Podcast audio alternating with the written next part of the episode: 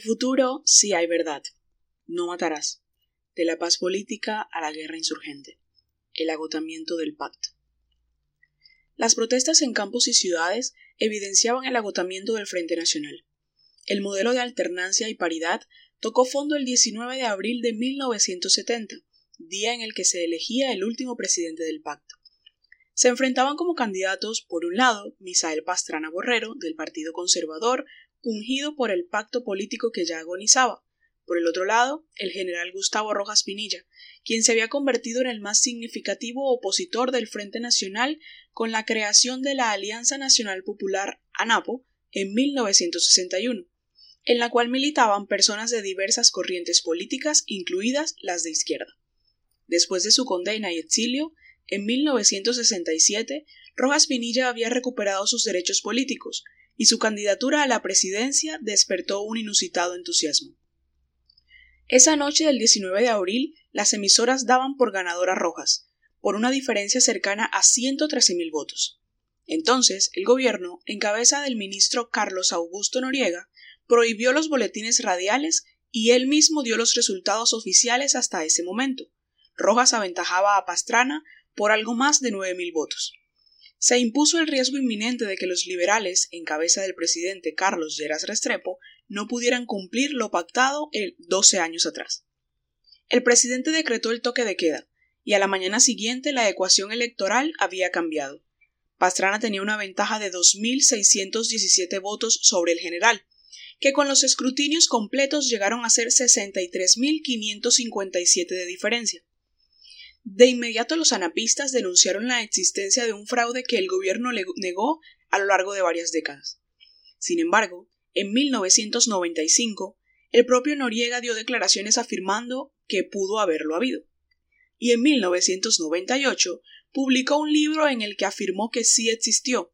Se llevó a cabo en el departamento de Nariño y el Cesar y en otros municipios donde la falta de medios de comunicación que informaran de manera oportuna los resultados convirtió a una inmensa cantidad de pliegos electorales en materia de fácil manipulación. Noriega también dijo que ni él ni el presidente Lleras se enteraron de lo que sucedía en las regiones. Pocos años después, en una conversación con Enrique Santos, el expresidente Alfonso López Michelsen, quien en 1970 era canciller, aseguró que el fraude se había hecho en Nariño a espaldas de Carlos Lleras.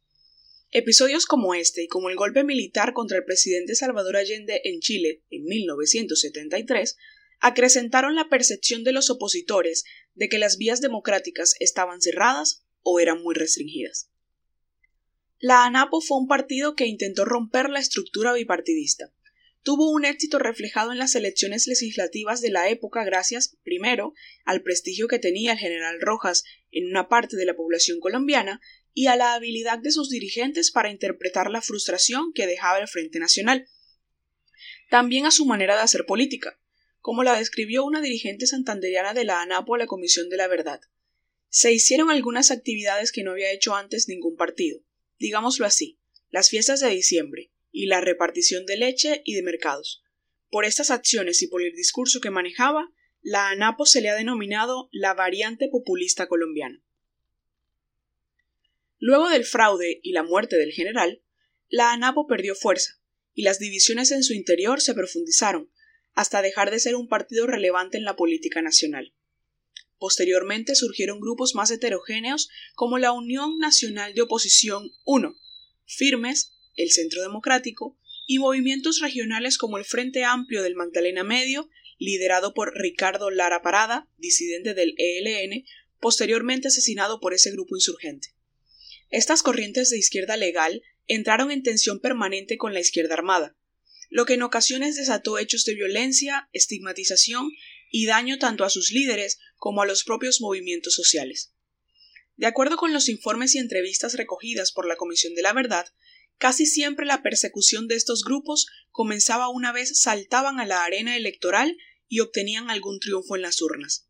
Tal es el caso de la UNO, coalición fundada en 1972 por el PCC, de la que formaron parte sectores disidentes del anapismo, liberales congregados en los movimientos liberalismo popular, nuevo liberalismo, izquierda liberal, Frente de Renovación Liberal, Movimiento de Izquierda Liberal, y sectores de izquierda democrática como el Partido Demócrata Cristiano, el MOIR y el Partido Socialista Revolucionario. En las elecciones legislativas de 1974 alcanzaron dos curules en el Senado, nueve en la Cámara de Representantes, nueve diputados y quince concejales. El avance de la UNO se frenó con violencia. En campaña, las autoridades decomisaban propaganda de la Unión y en lugares como Cimitarra, Puerto Berrío o Puerto Boyacá, miembros de la UNO fueron heridos o asesinados por dirigentes políticos de los partidos liberal y conservador. En el caso de Cimitarra, un campesino militante de la UNO recordó a la Comisión de la Verdad cómo en 1976 la persecución contra sus copartidarios aumentó solo por el hecho de haber logrado una representación en el Consejo de la Población.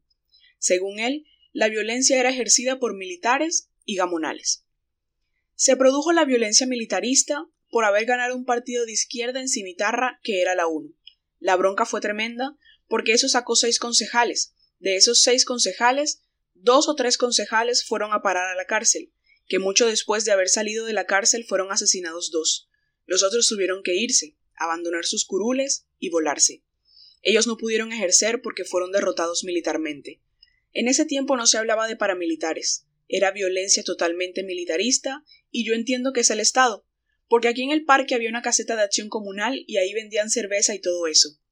Y en esa caseta, un mayor del ejército borracho ahí con unos ganaderos tomando cerveza decía es que a nosotros en la escuela de guerra nos enseñan que el comunismo hay que atacarlo porque es una plaga. El Frente Nacional produjo una abuela política manifestada en la abstención.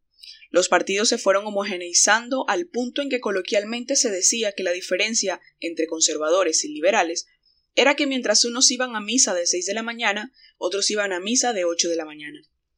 El resultado del pacto político fue que el liberalismo finalmente quedó incorporado a la democracia, pero se limaron sus ímpetus reformistas. Más bien, el sistema mantuvo una tendencia conservadora y adaptativa. El clientelismo es el resultado más tangible de ello. Al mismo tiempo, los partidos políticos se desconectaron de la población y el inconformismo se expresaba cada vez más por fuera de los mecanismos institucionales. Un dirigente político que hizo parte del oficialismo liberal reconoció ante la Comisión de la Verdad entonces no había vías de escape para la inconformidad ciudadana en esas regiones. No tenían poder de disentimiento. Las listas de candidatos al Congreso las hacían los jefes de los partidos en Bogotá en sus directorios. La gente no podía participar, la gente no podía decidir. Entonces decían No, pero es que se hizo la paz con el Frente Nacional y tal. Sí, se hizo la paz política entre los partidos políticos, para repartirse el poder los mismos políticos, pero no dejaron avenidas donde circulara la renovación generacional ni la expresión de la inconformidad ciudadana. Se suponía que al amparo del Frente Nacional se realizarían las reformas institucionales necesarias para evitar un resurgimiento de la violencia y crear un Estado por encima de los partidos. Ciertamente algunas se hicieron, en particular durante los gobiernos de Lleras Camargo y Lleras Restrepo. Sin embargo, no se sostuvieron en el tiempo. El acuerdo político trajo estabilidad y sentó las bases de un Estado moderno. Sin embargo, se deterioró la dinámica política por falta de competencia, por el debilitamiento del pluralismo ideológico y por la represión. Durante el Frente Nacional, los colombianos vivieron 3.848 días en estado de sitio. En promedio, después de 16 años de alternancia política, el país y algunos territorios en particular fueron declarados en perturbación por más de 10 años. Al terminar, el descontento iba increciendo. Los ciudadanos empezaban a buscar formas de organización y representación diferentes a los partidos liberal y conservador.